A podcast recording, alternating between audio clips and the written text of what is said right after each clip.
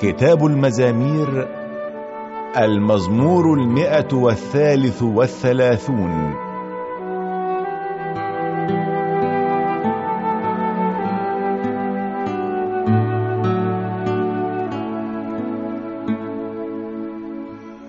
ما أحسن وما أجمل أن يسكن الإخوة معا في وئام. فذلك مثل الزيت العطر. الذي يوضع على الرأس وينزل على اللحية لحية هارون وينزل إلى طرف ثوبه. ومثل ندى حرمون ينزل على جبال القدس هناك أمر الله أن تحل البركة والحياة إلى الأبد.